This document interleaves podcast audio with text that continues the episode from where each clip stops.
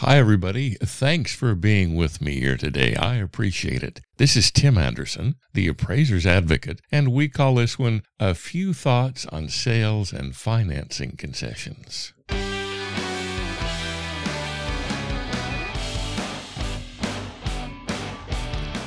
So, what does Fannie Mae's definition of market value say about sales and financing concessions? Let me read you the exact quote. Payment is made in terms of cash in U.S. dollars or in terms of financial arrangements comparable thereto. The price represents the normal consideration for the property sold unaffected by special or creative financing or sales concessions.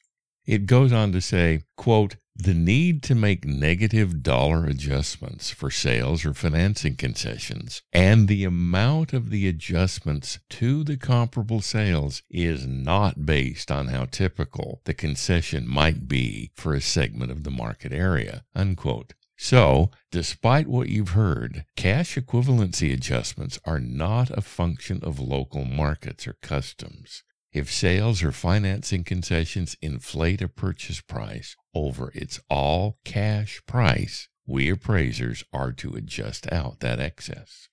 As we continue with this, what does USPAP say about sales and financing concessions? This is USPAP's Standard Rule 1 2 3 I've edited it a little bit for length. It says, quote, in developing a real property appraisal, an appraiser must identify the type and definition of value and ascertain whether the value is to be the most probable price in terms of cash or in terms of financial arrangements equivalent to cash or in other precisely defined terms, and if the opinion of value is to be based on non market financing or financing with unusual conditions or incentives, identify the terms of such financing and any influences on value. In other words, USPAP says we appraisers must determine the cash or the cash equivalent value of any sale or purchase. We do this by identifying the terms and influences on market value of any such out of the ordinary financing. To fail to do so calls into question the appraiser's relationship with the competency rule, Standard Rule 1 1A through C, Standard Rule 1 2C 1 through 4, Standard Rule 1 4, Standard Rule 2 1A through C, and Standard Rule 2 3.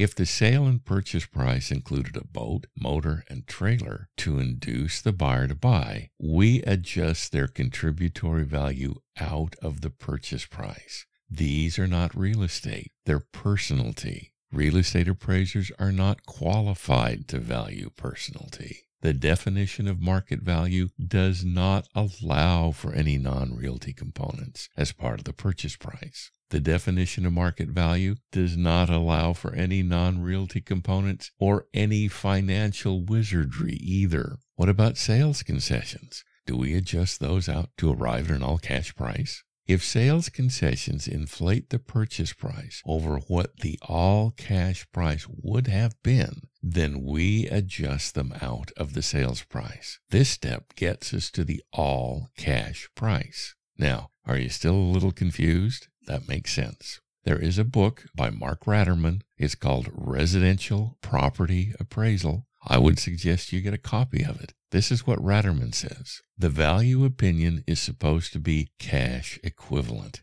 This means that the result of the appraisal analysis should be equal to what a cash buyer would pay rather than what would be paid by a buyer with a large mortgage and a seller who has to pay a lot of extra costs.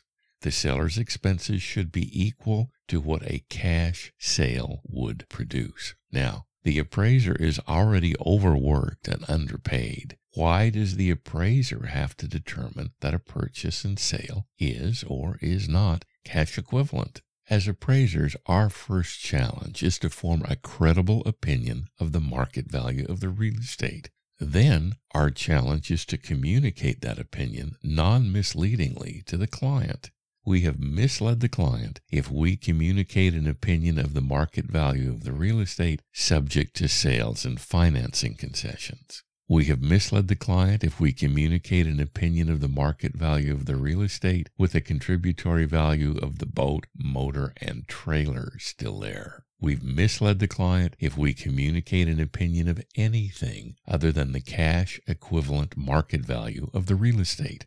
So, what does the definition of market value say about sales and financing concessions?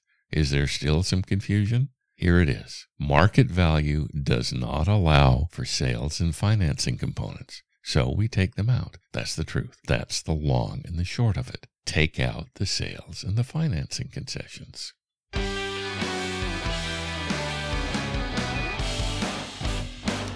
Still have questions? Contact me. Again, I'm Tim Anderson, the appraiser's advocate. You can get in touch with me at tim at theappraisersadvocate.com. It will be a pleasure to hear from you. It will be an honor to work with you. My best to you and your family. Thank you so much. And we're clear. Oh, and by the way, are your professional fees high enough?